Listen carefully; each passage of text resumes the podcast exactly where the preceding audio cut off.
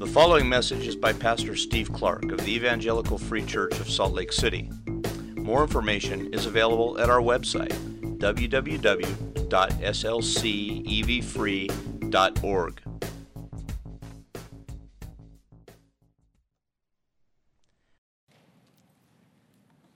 Father, you are kind not only to make us and to save us but to continue to work to save us in an ongoing sense, to save us from our wandering and from our faults and from our errors and from our troubles. And to save us, you speak to us and teach us, and by your Spirit, then press into us truth that changes us within, moving us to follow you and to walk in newness of life. Thank you for your commitment to us. Thank you. So we ask you then, knowing that's who you are, that's how you are towards us, we ask you, will you do that more again right now? Please. Speak and teach, and by your Spirit, press into us what is true, even if it's a little uncomfortable. Press into us what is true and change us within and move us to walk as you have laid out a path, a path for flourishing in life. Help us, Lord, please. The, the stuff that's before us this morning is hard, can be hard. But help us, Lord, to see you behind it as good and sweet. Grow us and change us and build your church and honor your name. We trust this all to you and say thank you. Amen.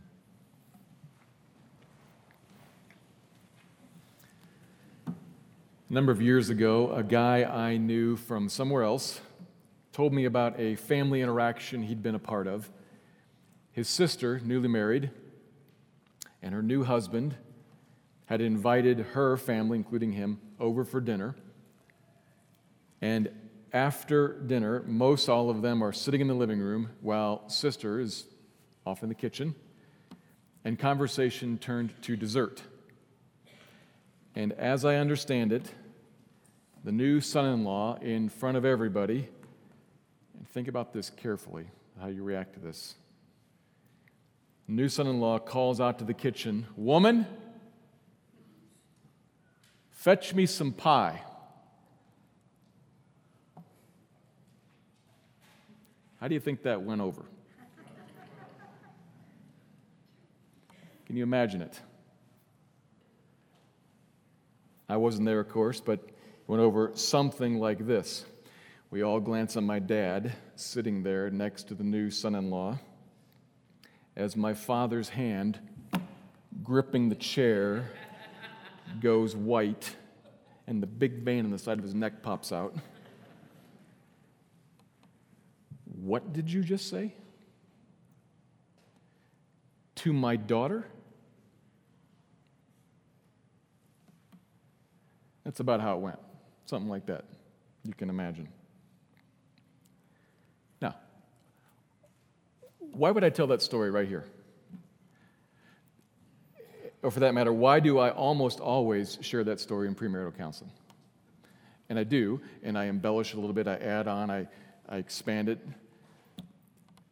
Because in premarital counseling, as well as in our passage this morning in Colossians 3, we're going to encounter something and meet a verse that tells wives to submit to their husbands.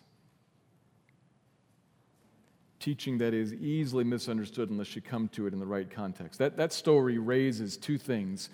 In, in the two statements, it raises two things. First, it raises what is our concern, is it not?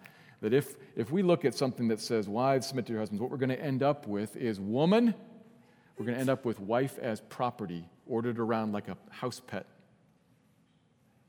And we, and we fear that.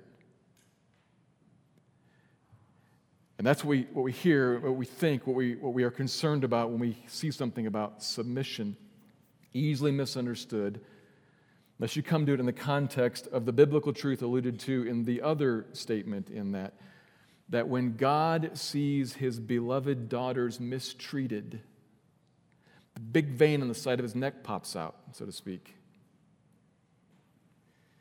He's not remotely indifferent to that, let alone amused by it.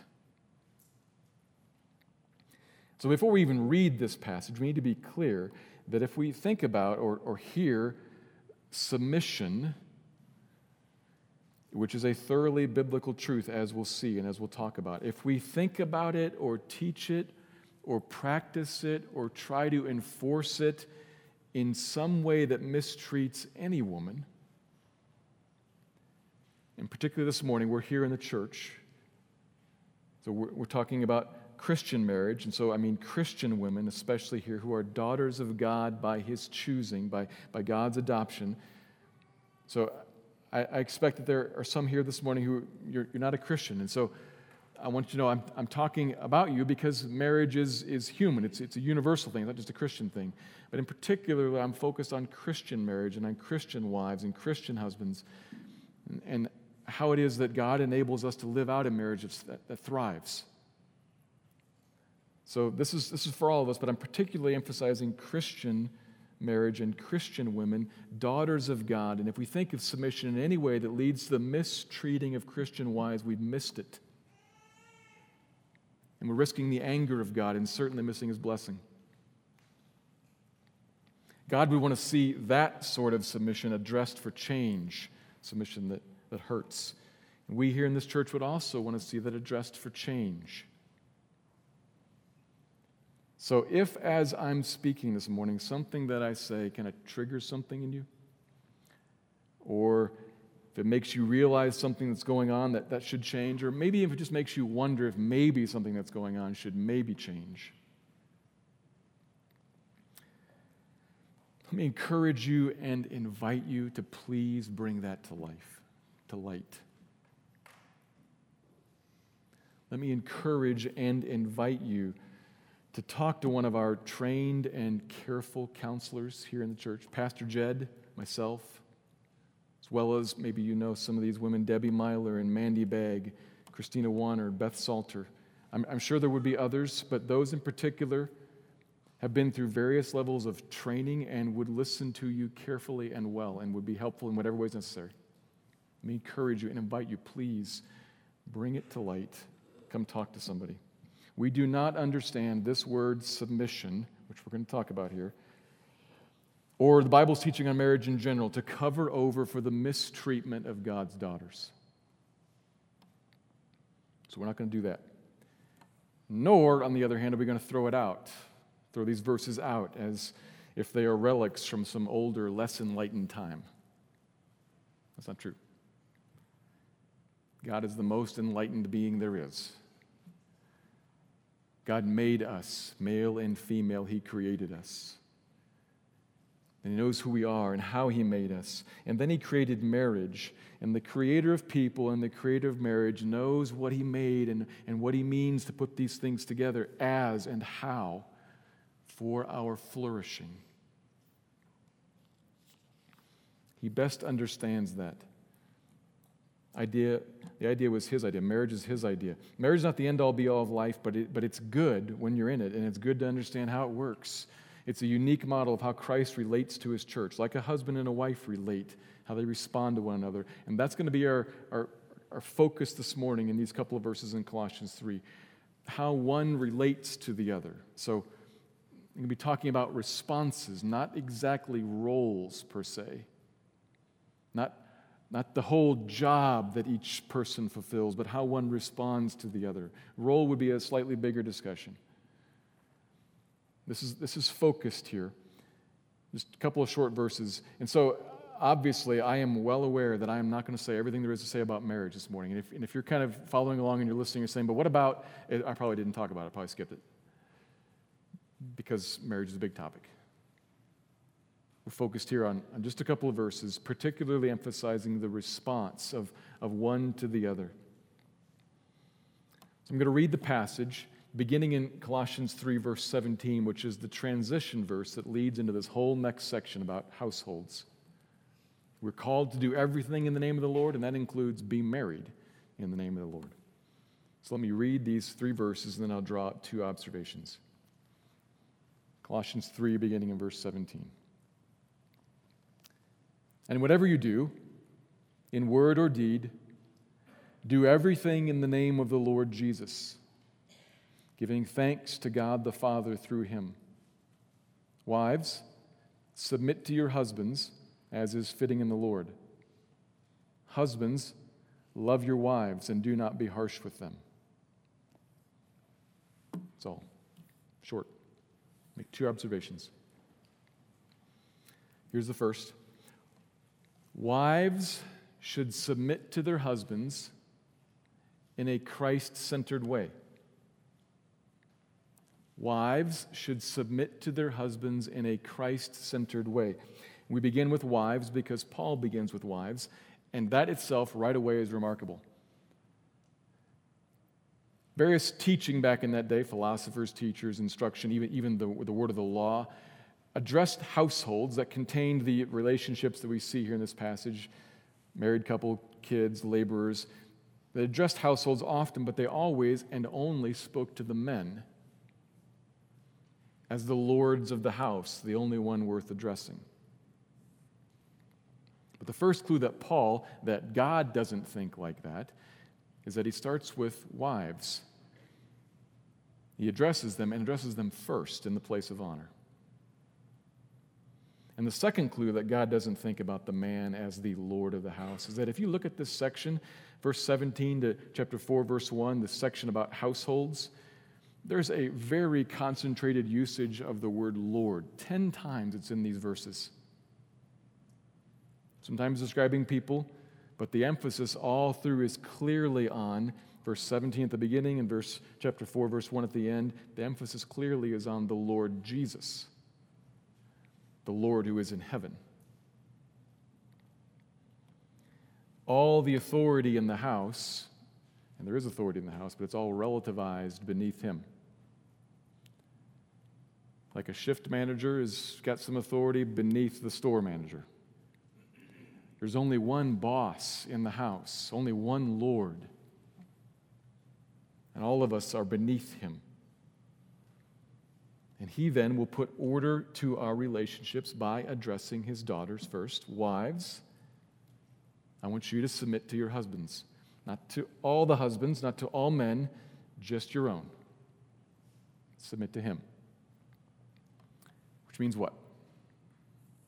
Well, the word itself is pretty simple and clear. It's used often in a variety of contexts, and, and always, wherever you find it, it always has the basic idea of someone or something recognizes an established authority structure, and then that someone or something fits itself or herself or himself into the right spot in the authority structure, beneath the one that is in charge.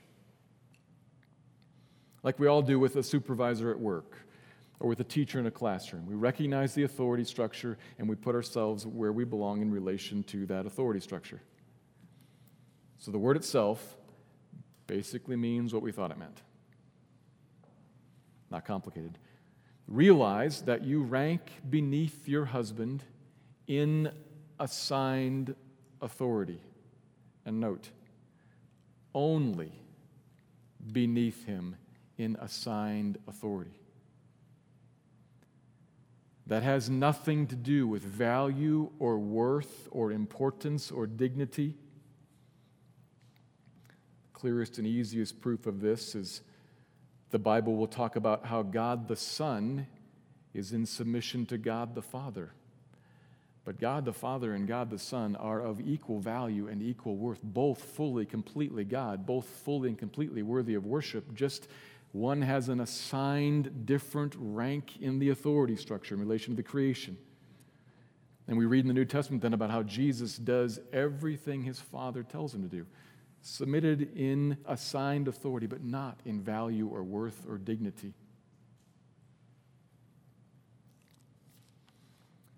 So realize, wife, you rank beneath your husband in assigned authority, nothing more,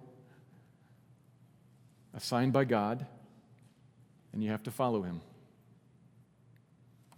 But why? It's a question that, that easily rises up. Why is that? I can read it, but I wonder. Well, it doesn't say.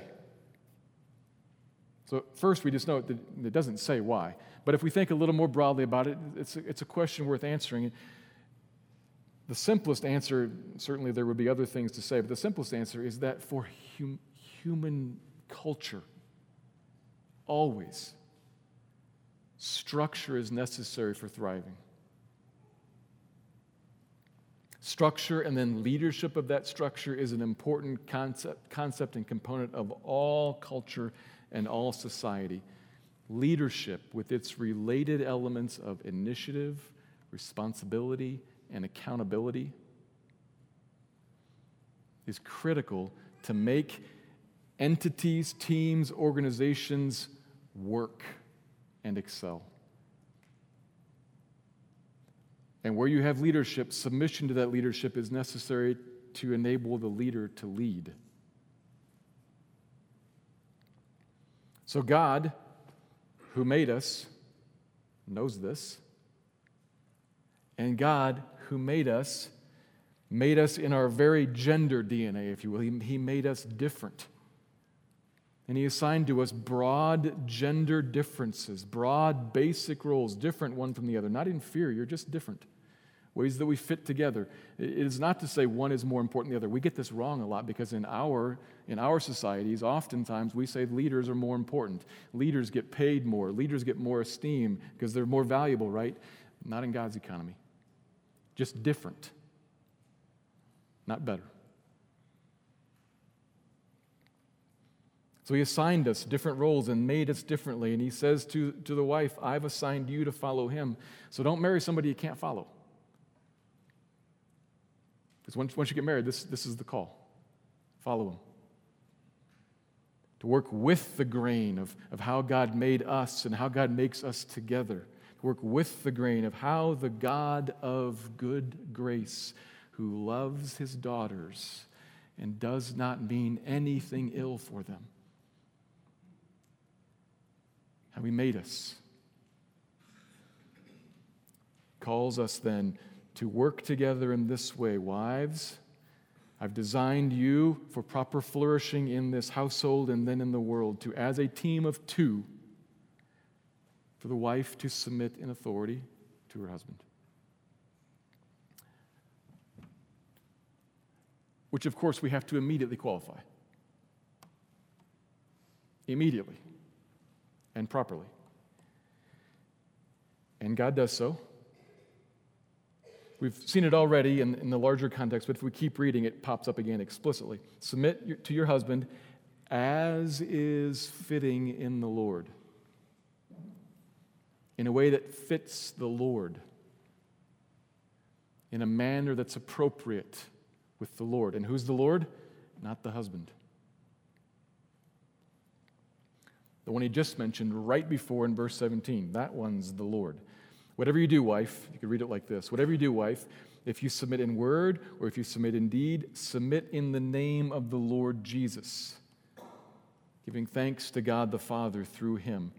So when you recognize the relative authority, the assigned authority structure, you recognize that, and then you respond to it by in some way respecting, or in some way deferring, or in some way obeying, or in some way following, or some way or another, whatever it is that you do make sure that what you're about to say, what you're about to do, or how you're feeling, or how you're about to respond fits with Jesus. And what Jesus would allow, what Jesus would instruct, what Jesus would, would say, and, and why he would say it. Which, of course, means, naturally, that you don't go along with any sin. You don't sin yourself. You don't sin if the husband is trying to lead you into it or move you into it. You don't go along with clear sin that the husband is committing. You don't enable the husband's clear sin against other people or, or against yourself. In fact, submission may even include the confronting of sin. Follow this. This seems, this seems weird.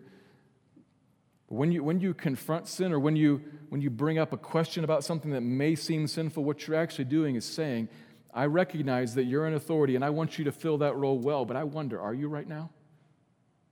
Not saying, I'm done with you, or not saying, I'm going to take charge, but saying, in fact, I wonder if you're doing what God would have you to do. Is this, is this, is this right? Because I want you to move into the right role, and I doubt that right now. So I bring it up for your good. Maybe even bring it to others to do him good. That's an attitude of fitting submission. So, so clearly, to, to submit in a way that matches Jesus is going to steer us away from clear sin. But most of the time, I think probably most of the time, the difficulty isn't really one of trying to figure out how to respond to clear big sin. Most of the time, the difficulty is probably trying to figure out how to submit to or respond to or defer to some decent, ordinary husband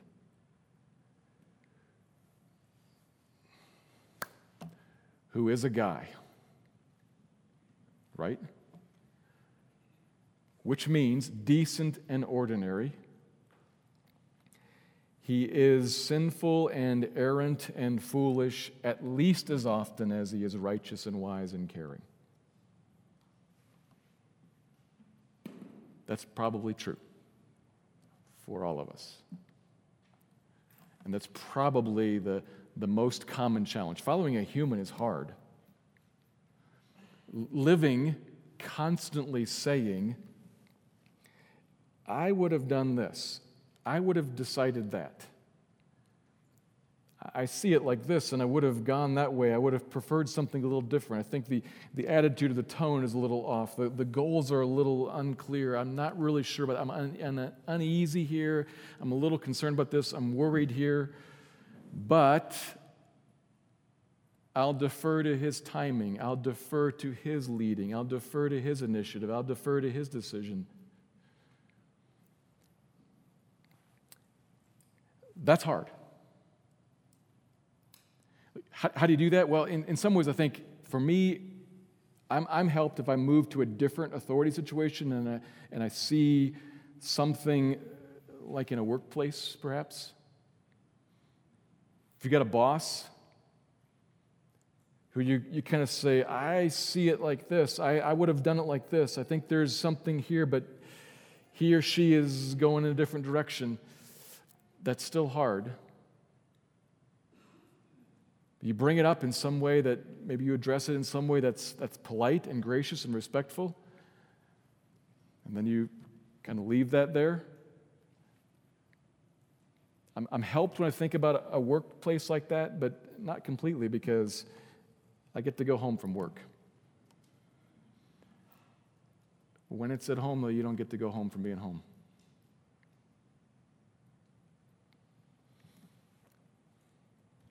Our biggest challenge, probably, if, if you're a wife hearing this command, is how do I defer to how do I respond submissively to somebody who I think is wrong?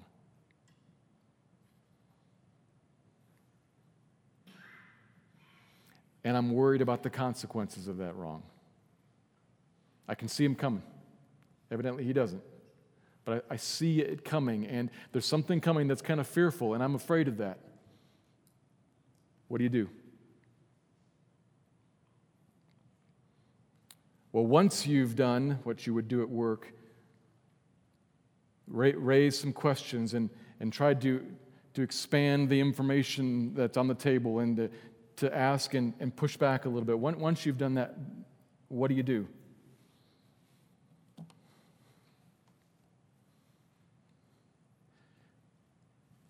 At this point, right here, if you have a physical Bible in front of you, you could look at verse 18 and say, oh, this is not a separate book in the Bible all by itself. This is right in the flow of Colossians chapter 3. This is part of Colossians. This comes right after 17, which comes right after 16 and 15 and 14 and 13. Paul doesn't really think, now, now that I'm done talking about Jesus, now let's talk about marriage. No. What do you do when you face this, this kind of a command? Here's the law of God to you, daughter. And the challenge of it rushes at you as you see this person to whom I am to submit is off. Something's uncomfortable, something's threatening, something's not right here. What do you do with that? Here's the law of God that calls you to do something and the difficulty of the situation, and right there in that moment, please see the flow of Colossians and set your mind on things above. Where Christ, who is your life, is seated, not this husband, Christ, who is your life, is seated. You see, if you put your hope in somehow or another in getting him to finally get it, that may never happen.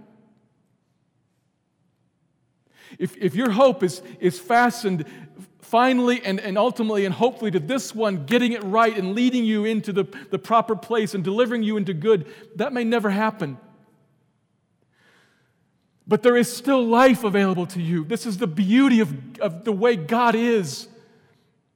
That God so cares for his daughters that he's not going to ultimately surrender them to his sons. But he's going to hold you and call you, set your eyes on me. I'm your life. Look, come, be. You are seated with me in the heavenly realms while standing in your kitchen talking to that knucklehead. And he is one. He is one. Sometimes he's worse than that, but he's at least that always. He is. He is. I am.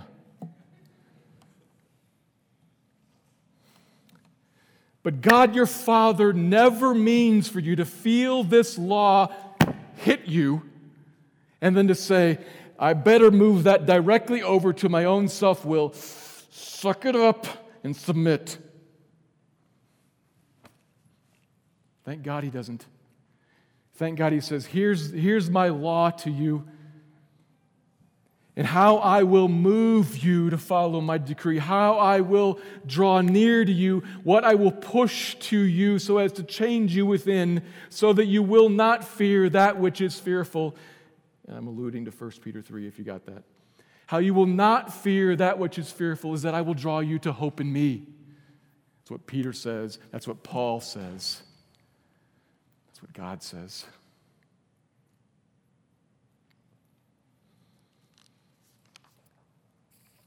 Christ centered submission to the true Lord of the house. That's your hope.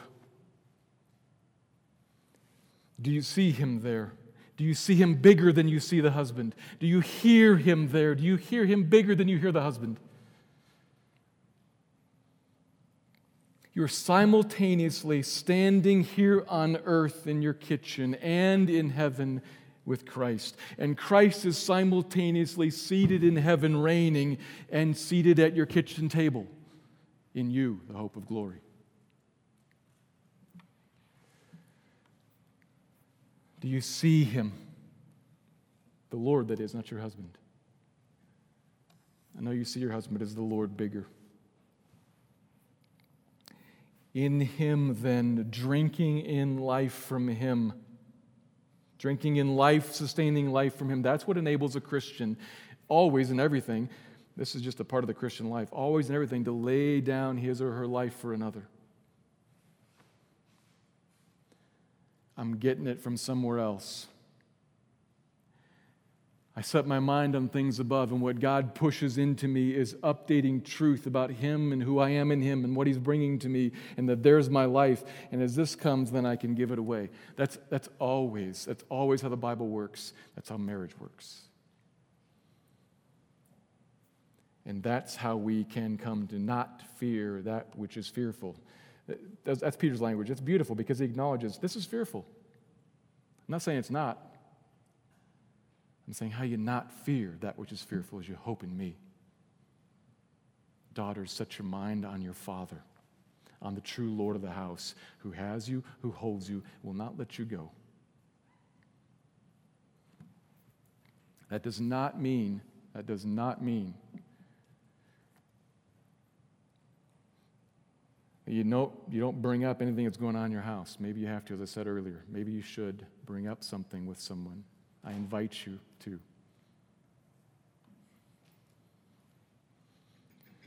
But your heart must bank on God to be sustained. Find life in Him. Live in a Christ centered way as you submit to your husband. Second, then, husbands should love their wives in a Christ centered way. Husbands should love their wives in a Christ centered way. Verse 19 reads Husbands, make sure that your wife submits to you.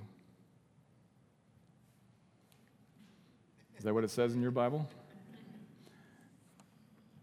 I don't think it is. Tragically, though, oddly, some men in the church, broadly speaking, seem to think that's what verse 19 says. Not all men by any means, not even most, thankfully. But I need to push on this a little bit because of the reality of a hidden evil within the church. There are some men in the church at large who hear everything that I just said about verse 18 and say, Yes and amen. And the biggest need in my marriage, in my house, is for my wife to get that. To become submissive to me. And so I'm going to help make that happen. It's my job, after all, to lead the house. Make sure that she becomes the submissive wife she is commanded to be, as if that's in verse 19. But it isn't. It isn't. Now, of course, by broad extension, all of us, all of us are supposed to always be helping one another become whatever God calls us to be. So, sure. But husbands, watch out. Be sure to address the plank in your own eye before you talk about the splinter that's stuck in hers. The first thing God says to you, and frankly, here, the only thing God says to you, is about you. Love your wife Make her, that is, love your wife, make her the object of your concern, thinking about how to bring about good to her, how to bring about blessing to her, how to actually believe and then communicate to her that she is valuable, treasured, and cared for. And we're not just talking about the emotion of love, though we shouldn't stop short of that. We're talking about love as a verb, as we sometimes say. Whatever you do, husband, in word or in deed, if you love your wife in word or you love your wife in deed, love her in the name of the Lord. Now, I'm a married man. My wife is present.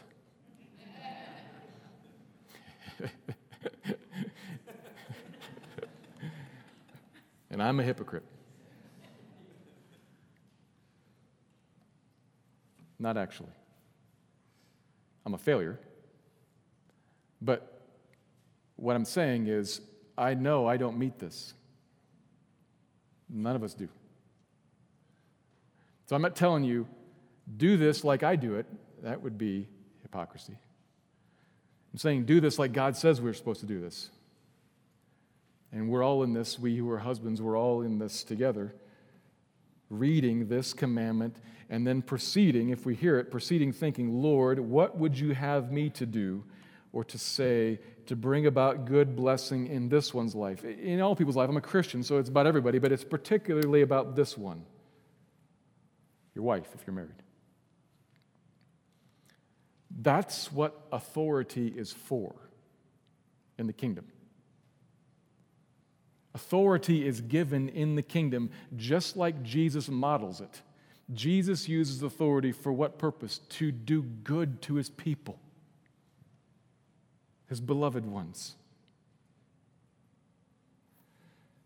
To bless, to help them flourish as God intends, as the Lord intends. And that's what authority's been given to us for. Not to love one's own self, but to love her as a verb love, and do not be harsh with her.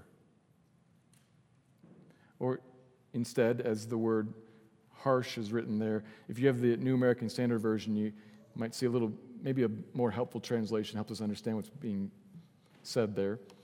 The New American Standard says, do not be embittered. The word harsh or embittered, the word is really about something that tastes really sharp when used of drink or food, something that tastes bitter. Maybe you could talk about your stomach when you eat something that's bad and your stomach turns and it feels. So don't be like that bitter drink. Don't be like that turned stomach as you interact with your wife. If there's a bitterness inside of you, you will not love her, but will likely pour out harshness in demeanor or in words. Or whatever you do or say, you're supposed to do it in love, to love, not in harshness. So, love. Don't be harsh. There it is. So, love her. Just do that. Don't be harsh to her. Just don't do that. Solved everything. Not that hard. There's the law of God laid out and explained. Now, husband, deliver that over to your self will and your discipline and write down on a list the things that you should just do, the ways that you should just be concerned about her to bring her blessing. Do those things. Write them on your day timer. Get a, get a reminder on your phone that's going to say, Did you do this today? I should do this today. And don't do this. There. Got it.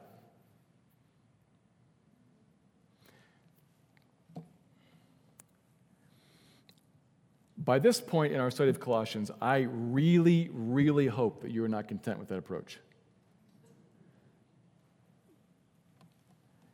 And that you hear the command, you hear the simple command, you hear a, a simple explanation of the words in the command, so that just in case we didn't have clarity on what those words were about, now we got it, that you hear the command, you hear the simple command, and, and you realize then, I hope,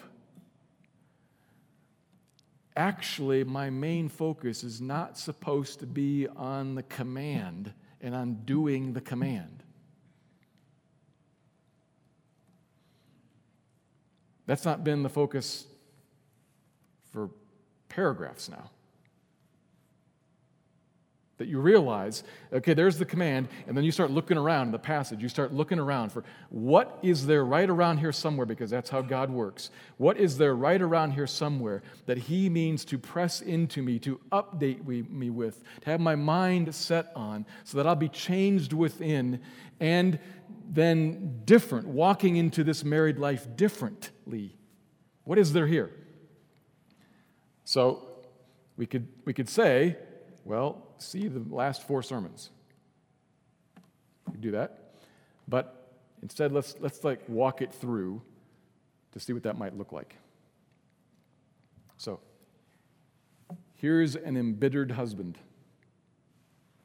Not here, here. Although I've been there. Here's an embittered husband towards his wife. Why? Well, bitterness comes from a long term, unresolved hurt or disappointment or frustration. Unresolved. Every time she doesn't want to go on the type of vacation he wants, or doesn't want sex as much as he wants it, or sometimes wants kids and sometimes doesn't, can't make up her mind or refuses to get a job because she doesn't like the pressure, but it's okay with him facing it. Doesn't wisely spend the money that she expects him to bring home, forgets to pay that bill or runs up these bills, stops going to the gym and it shows. Resists the purchase of his dream new gigantic TV and then nags him all day about fixing the sprinklers. Every time she does that. And are there some stereotypes in that? Of course. Of course. But tell me no husband's ever been embittered about that kind of stuff. Maybe that doesn't work for you. Put in something else for you. That, granted, there are stereotypes there. But every time she does that, or whatever it is for you, he strikes up in his mind a little frustration tally. One more time. There it is again. One more time. She doesn't get it. One more time. She's not changing. One more. One more time, I didn't get life to go like I wanted it to go. My life is just not going like it's supposed to, like I'd hoped it would. One more time, she didn't do what I wanted her to do. One more time, watch this one closely. One more time, she didn't submit to me, but instead resisted me. As his mind slips into that, bitterness takes hold, reinforced by a sense of self righteousness. I'm supposed to be the leader of this family. I'm doing the right thing, and she's resisting me. Not doing what I say, not doing what I want. And an anger and a despair, sometimes a harshness sets in. And the command, there it is right there love, don't be harsh. It's just so much law. Ping, bouncing off. Addressed to his disappointed and angry and entitled, bitter heart. There's the bitter husband. Now, let's try it, try it one more time. One more time, I didn't get it to go like I wanted it to go. My life isn't going like I hoped. One more time, she didn't do what I wanted to do. One more time, here's the pivot this person to this person. One more time, that the enthroned, reigning Lord Jesus, upon whom my mind and the eyes of my mind are set, the one from verse 15 from last week the one who reigns in the world and has made peace with the world, the one who rules over everything and therefore I know is controlling all things that happen for my good. The one from verse 16 last week, whose word, whose gospel of saving grace is dwelling in me richly, reminding me and reassuring me of his forgiving caring, loving, attentive sufficiency for me. There's one more time that that Lord Jesus has wisely decided that my will should not be done.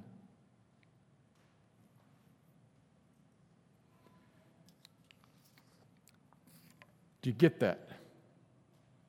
The big pivot there. I might have lost you with all the words. Do you get the big pivot there, though? Who really was the one not submissive to me? This woman or that Lord?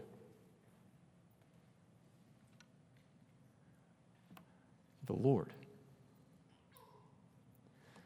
The creating, dying, rising, reigning, coming Lord.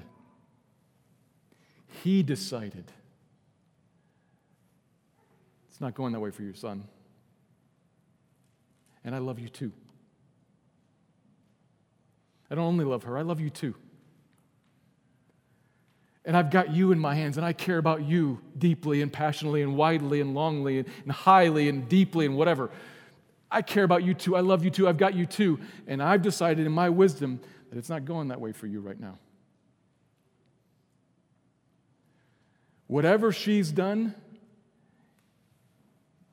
last week is what I decided would happen for you, son. So your issue, really, son, is not with her, it's with me.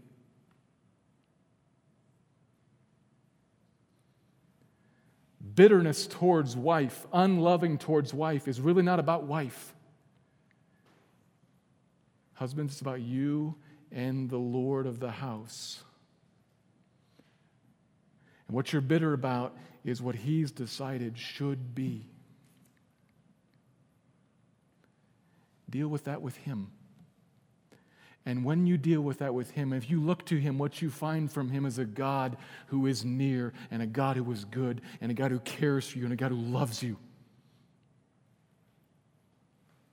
And a God who is far more concerned about you, yourself, than he is about marriage, because marriage is temporary and you will live forever.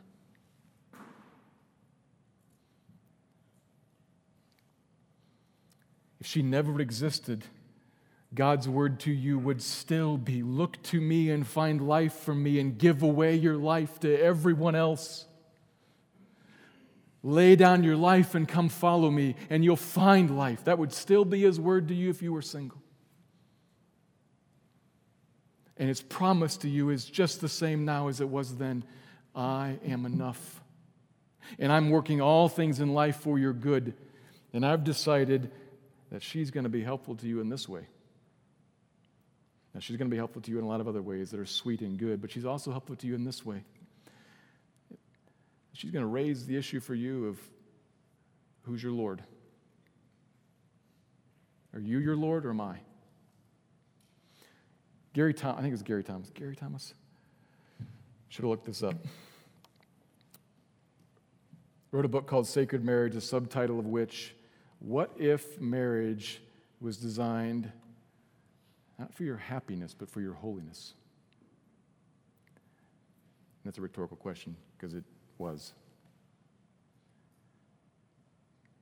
And here, in the middle of our bitterness and of our lovelessness, what we're finding is God at work to draw you to Himself and make you holy, husband.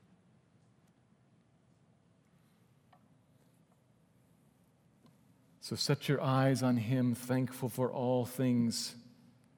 He gives you Himself. Be thankful for that and thankful for every opportunity that He brings your way that gives you another place and another time to find life in Him and lay down your life for others just like Him.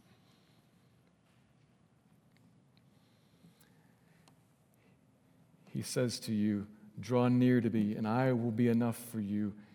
And then you love her and lay down your life for her so that she and you and this household and the world at large may see something more of me. Because that's what marriage is about the holiness of God's people and the dependence of God's people on Him, the finding of life from Him to model to the world this is what it's like to be loved by Jesus. Let me pray. Father, help us.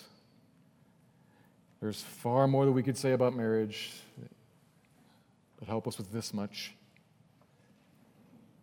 To see this and to see you in this and to respond to one another in the ways that you've laid out for us, that we would find life and that you would be known and that the world would be blessed. Give us help, please, Lord. We trust this to you and say thank you. Amen.